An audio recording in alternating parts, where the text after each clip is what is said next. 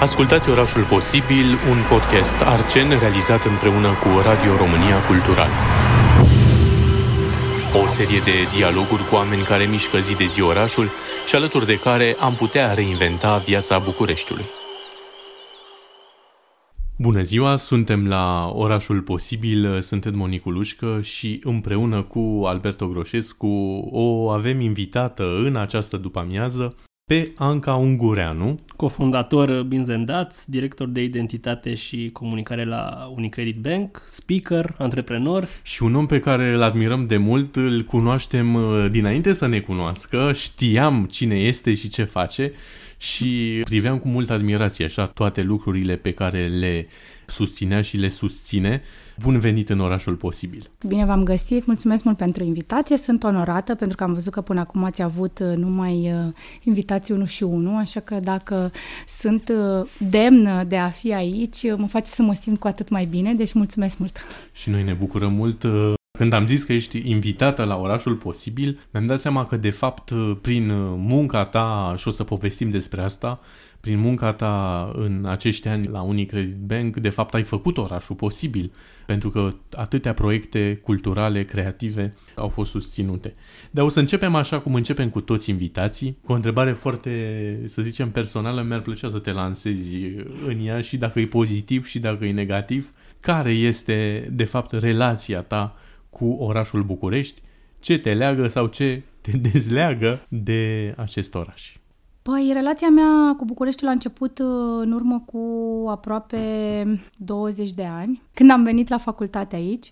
Nu era neapărat un oraș pe care o tânără studentă la facultatea de drept să-l pună pe lista orașelor în care ai vrea să-ți faci facultatea, pentru că generația mea din Suceava, eu fiind născută în Suceava, acesta este orașul meu natal, se ducea la Iași, că era mai aproape, sau la Cluj din diverse motive. Eu am încercat uh, și am dat la facultate acolo și nu am intrat din primul an. Am stat un an acasă, era anul acela când erau câte 30 pe un loc la facultatea de drept, așa că am zis să mai stau un an acasă și să mă duc la București, să încerc în altă parte. Și așa am ajuns aici și am și rămas. N-am știut că voi rămâne, n-am știut că îmi va plăcea Bucureștiul. E greu să spun că îmi place Bucureștiul foarte tare, pentru că este destul de mult haos aici, dar în același timp aici e casa mea, e jobul meu, e businessul în care am investit, deci mă gândesc că ar trebui să am ceva sentimente față de orașul ăsta dacă am ales să-mi și investesc banii, nu doar să câștig banii aici, să-mi și investesc banii aici. Știi că de multe ori oamenii aleg să câștige bani într-un loc și să-i cheltuiască în altă parte sau să investească în altă parte.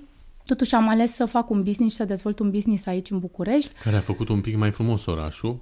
Sper eu că și viața da, lui, și, și viața lui, lui, exact. Să-mi cumpăr o casă aici, să-mi întemeiez o familie aici, deci cred că am o relație cu Bucureștiul, deși e una destul de aș spune de love and hate, știi, când îmi place, când îmi displace. Când îmi displace plec și uh, mă refugiez în alte locuri din Europa și din lume unde mă simt bine și apoi aștept să revin pentru că aici sunt totuși prietenii mei, sunt uh, oamenii cu care am o relație faină și cu care împărtășesc aceleași valori, aceleași interese, aceleași pasiuni. Deci cumva Cred că e o relație ok, echilibrată. Sunt când ne urâm, curios, când ne iubim. Sunt foarte curios uh, cum a început relația cu Bucureștiul. La Gara de Nord ai venit cu o mașină? Nu, am venit la Gara de Nord și de la Gara de Nord am a luat... A fost un șoc. Da, a fost adusă de bunicul meu și am călătorit cu tichete de tren de însoțitor de veteran de război, deci am o super experiență din punctul ăsta de vedere specială. Am ajuns în Gara de Nord și de acolo țin minte că am luat foarte multe mijloace de transport, vreo 3 sau 4, ca să ajung la Berceni, la gazda la care stăteam la momentul respectiv. Deci ai parcurs cumva da, în cam tot ore Bucureștiul, tot Bucureștiul, cam de la un tot capăt Bucureștiul, da, exact.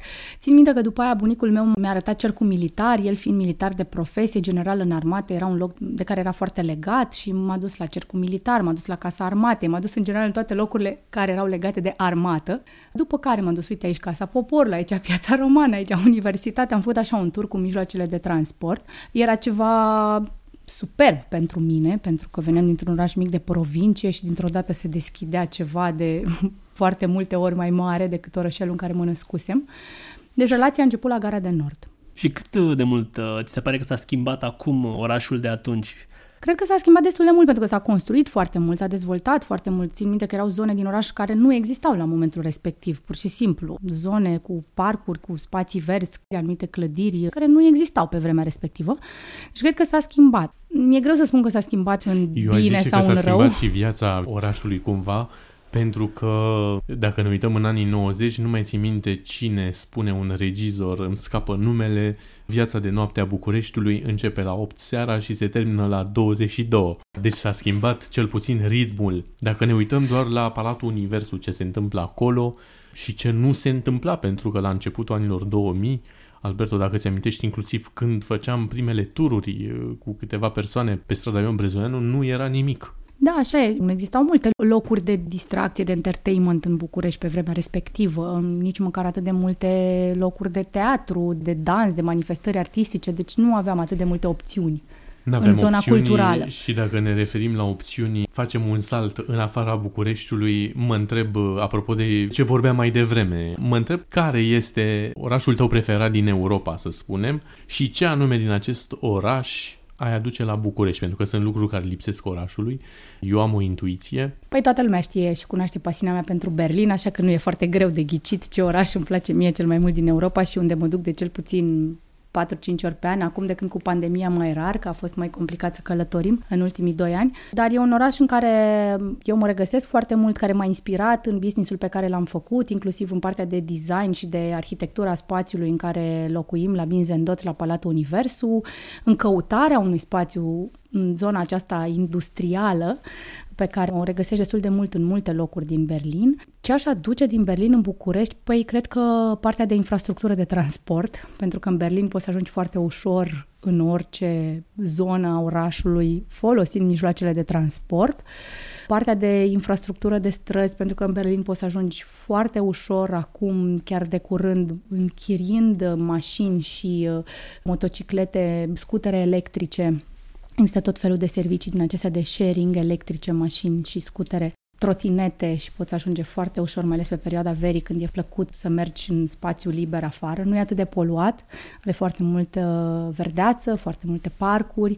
Sigur, aș aduce toată viața culturală de acolo, muzeele, expozițiile, spațiile independente de artă, concertele. Bine, acum de concerte E o efervescență nu. incredibilă în Da, Berlin. de concerte nu ne mai putem plânge în București, pentru că avem și noi și iată că în ultimii ani au tot venit și la noi uh, marile trupe și festivalurile s-au dezvoltat foarte mult și au început să atragă din ce în ce mai mulți artiști din zonele care îmi plac și pentru care călătoream înainte să-i văd în alte orașe ale Europei. Cam asta. Partea de cafea am adus-o din Berlin, pentru că de acolo mi-a venit inspirația și brandul pe care noi îl reprezentăm în România și a cărui uh, exclusiv reseller suntem, respectiv The Barn vine din Berlin, e unul dintre cei mai mari roasteri independenți de cafea din lume și printre cei mai cunoscuți și buni.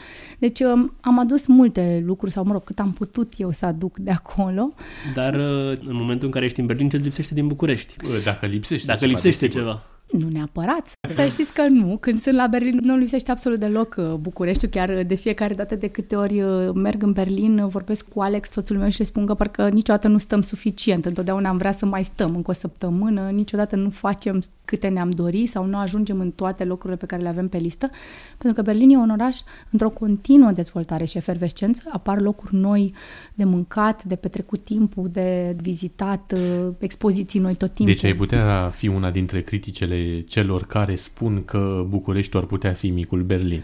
Nu neapărat, să știți că Bucureștiul are unele părți care se identifică cu Berlinul, în special în zona aceasta culturală. Au început să apară și la noi tot felul de centre independente, de galerii care fac în permanență expoziții, lucrează cu artiști valoroși, deci cred că ușor, ușor putem să spunem că avem bucățele din Berlin, dar de acolo până la avea întreaga infrastructură pe care Berlinul o are și întregul setup care de fapt ajută toate lucrurile astea să crească, e totuși o cale lungă. Pentru că tot uh, aducem vorba de Binzendat și pentru că e și unul dintre locurile noastre favorite. Zeci să... de ore, sute, da, mii de ore Adevărul că, că v-am tot acolo. văzut pe acolo la cafea. Practic aș putea spune că sunteți cei care ne țineți sau ne-a ținut business-ul pe picioare în pandemie, deci vă mulțumim frumos în mod oficial. Mi-amintesc că am avut ani de zile, dar cred că a fost puțin înainte de pandemie și după, desigur, dar mai ales înainte, cred că în fiecare dimineață, nu? Prima parte a zilei o petreceam Da, au fost acolo. momente... Bine, și locuiți în zonă, nu? Că Da, e da, ușor de da. ajuns, că practic partea asta de mers în cafenea dimineața și de băut cafeaua dimineața într-o cafenea ține foarte mult și de zona în care locuiește. Duci în cafeneaua care ți-e aproape de casă și acolo petreci cel mai mult timp. Cum a pornit uh, conceptul? Cum ați reușit să strângeți o comunitate? Pentru că există o comunitate totuși și noi facem parte din această comunitate și vedem cumva oameni care iubesc cafeaua și cafeaua de la voi și vin destul de frecvent. Și ați avut și oameni care după aceea la rândul lor au deschis tot felul de cafenele mai mici, Da. adică ați inspirat, ați dat încredere și aș zice ce provocări sunt la București să deschizi un astfel de loc. Au fost provocările de început uh, atunci când începi un business nou uh, de la zero și n-ai mai făcut asta niciodată și trebuie să faci toți pașii aceia care să te ajute să nu pierzi uh, mai târziu, respectiv să-ți înregistrezi marca, brandul, să lucrezi cu un avocat pe tot ce înseamnă deschiderea de firmă, să te gândești foarte bine de toate codurile KN de care ai nevoie sau ai putea să ai nevoie la un moment dat, pentru că e mai complicat după aia să stai să le adaugi, adică tot acest hustle, ca să folosim acest cuvânt uh, englezesc, uh, de la început de drum. Practic, Berlin nu m-a inspirat să fac un astfel de loc, dar motivul a fost mai degrabă uh, un pic egoist, aș spune. Mi se pare și foarte curajos că ai făcut asta.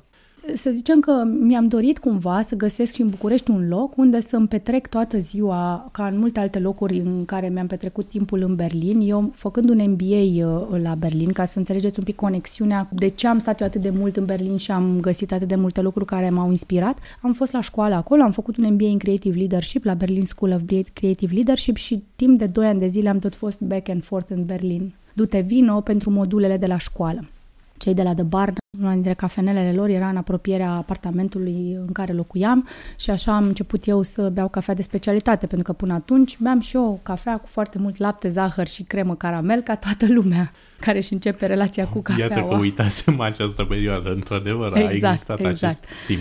Exact.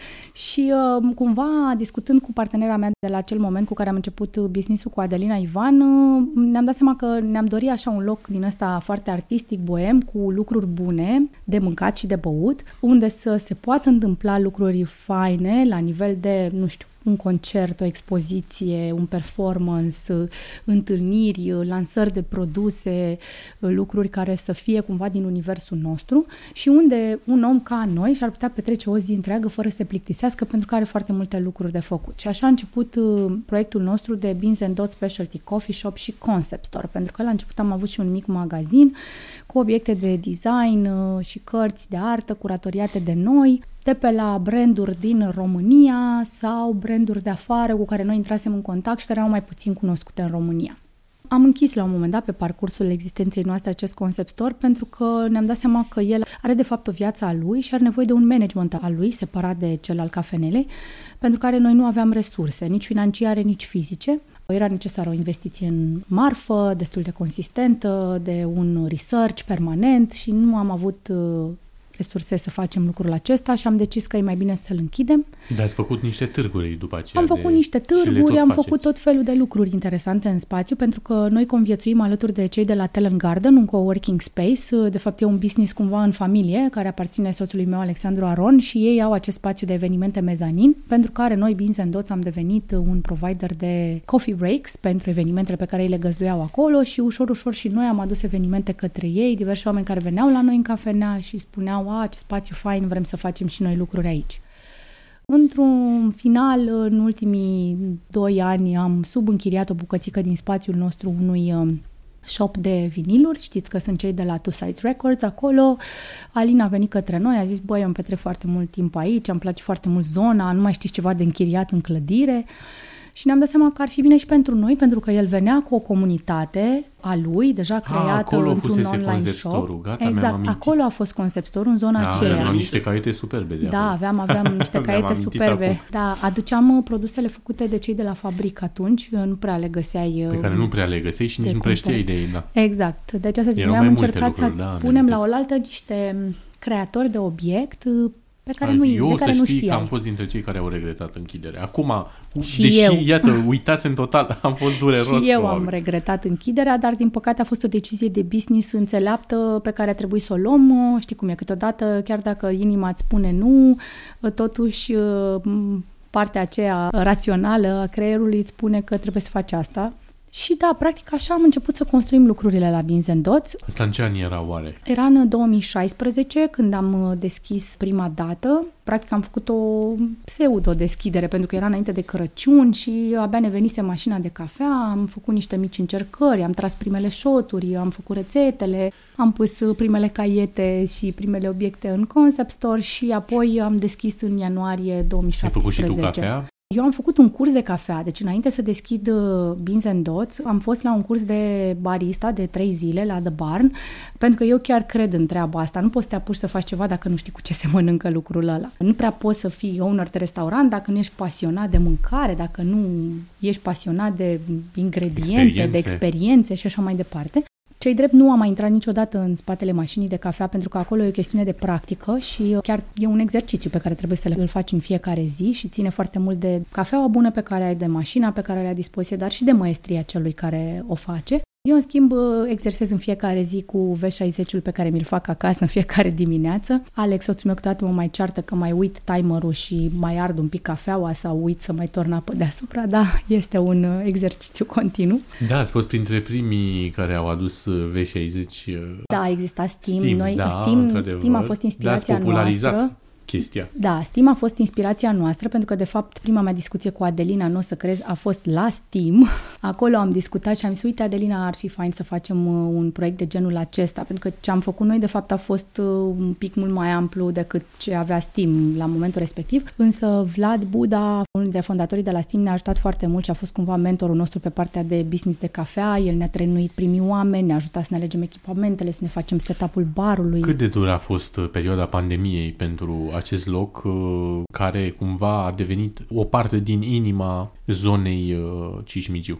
Păi a fost horror. Practic a trebuit să închidem peste noapte. Noi am tras foarte tare timp de vreo două săptămâni să nu punem lacătul pe ușă. Mi-amintesc, da. Știam cumva ca om care lucrează într-o corporație de atâția ani și lucrează într-o bancă care se uită la sănătatea businessurilor, că e extrem de important să nu pui lacăt pe ușă no matter what. Pentru că dacă la un moment dat vei avea nevoie de o finanțare, vei avea nevoie să te duci, să ceri bani pentru businessul tău, oamenii te vor întreba și ce ai făcut când a fost mai greu? Păi am închis ușa și am stat pe canapea, mi-am plâns de milă și m-am uitat la Netflix. Ei bine, ăsta a fost uh, tot timpul gândul meu să nu fac asta, să găsesc resursele necesare și efortul să trecem peste și am făcut tot felul de proiecte, cafea pentru spitale, susținem afacerile mici de pe canapea cu Alex și cu Toma, partenerul nostru, am încercat să ținem lucrurile pe picioare și practic să încercăm să putem să plătim salariile și să ne ținem oamenii, de fapt, că ăsta era cel mai greu lucru. E și unul dintre efectele pandemiei, până la urmă, în această industrie de Horeca, în care nu mai găsești oameni, pentru că mulți oameni s-au reprofilat, s-au dus către alte industrii, percepute ca fiind mult mai sigure. Mi-amintesc că după ce a trecut uh,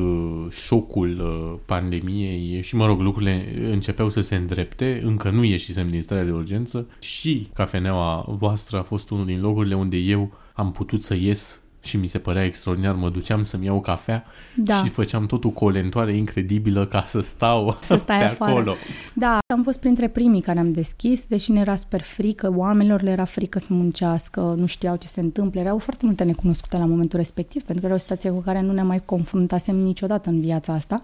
Și a fost o perioadă destul de dificilă emoțional pentru noi toți, dar uh, iată că am reușit să o depășim și suntem încă în picioare.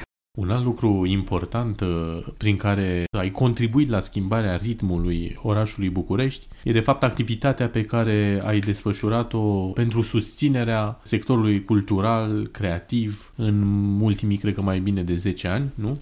Mă întreb uh, cum vezi toată această activitate pe care ai uh, depus-o pentru a susține prin uh, poziția ta la Unicredit Bank enorm de multe inițiative, să ne referim doar la București, dar putem vorbi și de inițiative din țară. Nu e ceva ce inventasem, precum apa caldă sau uh, electricitatea, era ceva ce venea din ADN-ul grupului nostru. În Italia, grupul avea un uh, footprint important și un heritage important în zona aceasta de arts and culture. Era sponsorul al unor instituții mari de cultură, precum Arena di Verona, Firalmonica de la Scala și Bienala de la Veneția, multe, multe proiecte cu, mă rog, o amprentă importantă. În România, practic, lucrurile au fost ca o continuare firească și ca o inspirație și ca o punere în practică după ce am învățat uh, ce fac colegii noștri de la grup. Și am căutat de la bun început acele proiecte interesante, nemai făcute, nemai făcute spun pentru că nu aveau curajul mulți să investească în zona aceasta, dar noi pentru că aveam cumva rețeta că funcționează și ne-am gândit, băi, dacă funcționează în Italia, n-are cum să nu funcționeze și în România. Totuși suntem latini și iubitori de frumos și de emoție. Cu siguranță vom găsi uh, parteneri de participare în proiect, public larg. Și iată că lucrurile s-au legat firesc și cumva unii credit, fără să ne propunem neapărat această poziționare de la bun început, la momentul ăsta, este practic leading brand în uh, tot ce înseamnă asocierea cu proiecte de calitate din zona artei, culturii și uh, din zona educației comunităților pentru artă și cultură. Practic am adunat în jurul nostru un întreg univers și am reușit să susținem... Uh, Un univers care, din punctul nostru de vedere, așa ca observatori ai vieții și ritmului orașului București, a schimbat, de fapt, uh, pentru mult timp de acum încolo, multe tendințe, gusturi, tipuri de a face evenimente, a setat un anumit tip de calitate de evenimente, pentru că ați scos la suprafață lucruri care nu se mai întâmplaseră în București și care au dat, pe de o parte, curajul și altora să facă asta și să se dezvolte, iată, putem să amintim, nu știu, Romanian Design Week, de pildă, că suntem mai apropiați noi arceni de ei. Cine s-ar fi gândit? Eu am copilărit foarte aproape de zona combinatului, combinatului fondului plastic. Pe când eram mic pe acolo, creșteau bălăriile și statuile stăteau toată vara în niște bălării enorme, ciulini și treceau fluturi și nu era nimeni acolo. Nu mi-aș fi imaginat că 30 de ani mai târziu acest loc iese la suprafață sau că se va vorbi atât de mult pe buzele tuturor despre designul românesc, lucruri foarte curajoase. Bine, Creditul merge întru totul către organizatorii acestor proiecte. Noi uh, Categoric. am fost finanțatori și sigur am încercat să punem umărul alături de ei la dezvoltarea lor, la crearea de idei, la găsirea unor direcții noi, unor zone noi, făcând și noi un pic de research în rândul clienților noștri, colegilor, cerând feedback permanent despre cum am putea să facem lucrurile mai bine, diferit. Uh, Iată și podcasturile le-ați adus cumva, uh, susținând acel podcast de la Decât o revistă. Da, am fost prima companie care a susținut un podcast în România și acum mă bucur pentru că văd că podcastul este această chestie pe care chiar companiile au început să-l facă, să aibă podcastul propriu și mă bucur că am fost primii care au avut curajul să susțină un astfel de produs media despre care nu multă lume știa la momentul respectiv. Da, deci pot să spun că am, am fost așa promotorii unor uh, intervenții în niște zone în care nu prea aveau mulți curajul să se bage, dar uh, toate s-au întâmplat datorită unei siguranțe pe care o aveam cumva din, din străinătate, experiența. din experiența grupului și văzând că acolo funcționează niște lucruri, desigur am încercat să găsim proiecte cu specific local care aveau importanță în toată economia locală a Bucureștiului și respectiv a României, pentru că avem proiecte importante pe care le susținem și în alte orașe. Vezi Festivalul de Teatru de la Sibiu, un proiect pe care îl susținem de foarte mulți ani, a ajuns la 20-a ediție. Festivalul Romanian Creative Week de la Iași, care a avut prima ediție anul trecut și uh, am fost alături de ei uh, încă de la bun început. Și mă bucur că în multe din proiectele astea, nu o să credeți, sunt parteneri mai multe bănci. Ceea ce mi se pare foarte tare, pentru că atunci când e vorba de dezvoltat comunități, lăsăm deoparte orgolile de marketing și punem umărul cu toții să facem lucruri. Și cred că asta este adevărata maturitate profesională a oamenilor de marketing din spatele brandurilor, când văd lucrurile un pic mai departe de vânzare și de promovarea serviciului și produsului. Și eu sunt mândră că fac parte din uh, proiecte de genul ăsta, din care sunt parte și alte bănci din piață, deși lucrăm într-o industrie foarte competitivă. Până la urmă, cu cât suntem mai mulți și intervenim într-un loc în mod consistent și coerent, nu are cum să producă decât bine mai departe. Pentru că vorbim foarte mult la emisiunea Orașul Posibil despre calitatea vieții urbane și preocupările comune ale noastre au legătură cu cultura. Cât de importantă e o ofertă culturală diversă pentru dezvoltarea orașului și pentru dezvoltarea societății? Păi cred că e extrem de importantă pentru că cultura dă măsura educației unui popor. Și noi la Unicredit chiar credem asta cu studii în spate. Și atunci uh, cred că cu cât e mai bogată oferta culturală, cu atât uh, probabilitatea de a fi un popor educat, care are toate premisele să evolueze, e mai mare. Și mă bucur că lucrez pentru o companie care a văzut partea asta și care a susținut în permanență proiecte din această zonă. Și mă bucur că Bucureștiul a început să aibă o ofertă culturală diversă, de la teatru, film, poezie. Cine s-ar fi gândit la nocturne de poezie? Acum 10 ani nici nu gândeam că în oferta noastră de sponsorship uh, poate exista un astfel de proiect artă contemporană, design. Iată că acum 10 ani de zile, când Andrei Borțun a venit la mine cu Rumenii în Design Week, nici nu știam să-i spun dacă vreau să fiu într-un astfel de proiect, pentru că prima mea întrebare a fost, dar noi avem design românesc? Ei bine, da, avem. Avem design românesc de produs care face furore afară și despre care mulți nu știu și cred că ăsta a fost rolul cel mai important uh, al acestui uh, demers de a pune pe hartă și în mintea oamenilor și în fața ochilor oamenilor acești creatori. Și mă bucur că noi putem să contribuim la asta. Deci da, oferta culturală cred că e extrem de importantă. Cu cât e mai bogată, cu atât cred că ea dă măsura educației comunității respective. Și din fericire, cumva, încă există suficient de mult spațiu eu cred că și în București, deși mulți ar zice că București este supra-saturat de evenimente și de lucruri care se întâmplă, colegii mei, de exemplu, din țară, din sucursale din țară, se plâng. Măi, dar nu mai face și voi alte proiecte și în țară, doar în București.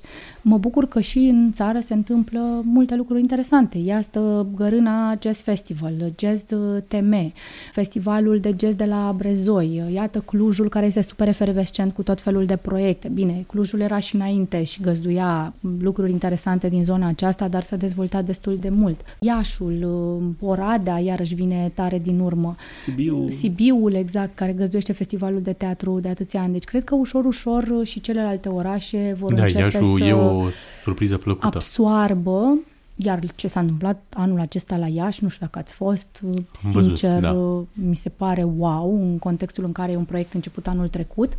Și exact, cred că ar exista, cred că ar trebui să existe un pod mult mai uh, solid construit între Iași și București, pentru că cred că și Iașul poate să câștige de pe urma Bucureștiului și să aducă lucruri din București acolo și și invers, Bucureștiul poate să absoarbă din lucrurile interesante care se întâmplă în Iași. Am fost surprinsă de grădina botanică superbă din Iași, care a găzduit o expoziție fabuloasă de baia turcească, de care n-am știut niciodată, iar eu sunt uh, un copil născut în zonă. Practic, Iașul era cel mai apropiat mare oraș unde mergeam să mănânc o înghețată cu părinții mei sau fugeam cu trenul cu prietenii după aia în timpul liceului să mai vedem câte un teatru, câte un film, câte un concert. Deci mă bucur că au început să apară lucruri faine și în alte orașe.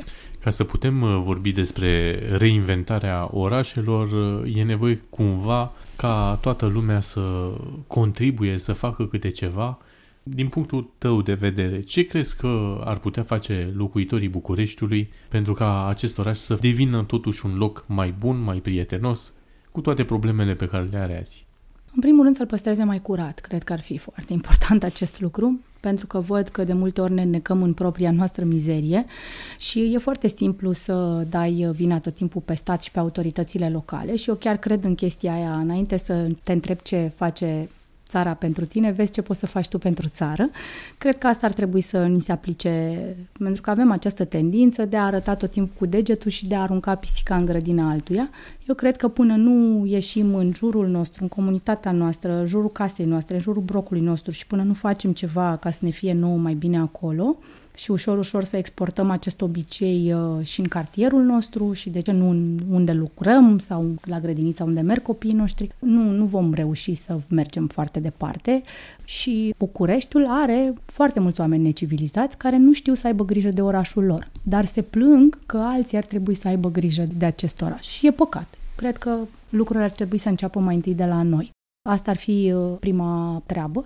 Apoi să încercăm să fim puțin mai buni și să ne integrăm unii cu alții mai ușor, pentru că văd pe stradă, în trafic, la metrou, în autobuz, o încrâncenare. Dacă mie nu mi-e bine să-i fie și celuilalt la fel, dacă eu am avut o zi mai proastă să o pățească și celălalt de lângă mine, deci nu știu, românismul ăsta cu să moară și capra vecinului este ceva absolut îngrozitoare. Eu am, de exemplu, o problemă cu o vecină, mi-am pus uh, în mica curticică a apartamentului meu multă verdeață și vecina mea se plânge că a coborât verdeața și la ea. Și eu sunt uimită că în loc să se bucure care și ea verdeață pusă de mine pe banii mei, ea mă pune să tai verdeața. Supărată, ofticată fiind că eu am verdeață în curte și ea nu are. Deci nu mai pot cu această răutate a oamenilor, cred că ar trebui să fim mai buni, punct. Cu acest gând uh, încheiem uh, orașul posibil, pentru că el va deveni posibil uh, doar dacă noi vom fi mai buni și le doresc tuturor ascultătorilor să le cadă și lor verdeața în balcon, pentru că mi se alții. pare că Asta e ceea ce ar trebui să ne dorim și să le cadă și altora de la ei și așa mai departe, așa vom transforma Bucureștiul într-un oraș verde. Mă bucur că ai adus asta în uh, discuție. Mulțumim pentru prezență. Și eu vă mulțumesc foarte mult și ce să vă zic, la cât mai mulți invitați interesanți, pentru că avem nevoie de exemple, de modele, de îndemn la oaste să facem lucrurile un pic diferit și să schimbăm uh, lumea din jurul nostru. Mulțumim mult mulțumim. și mulțumesc pe curând. și eu. Pe curând.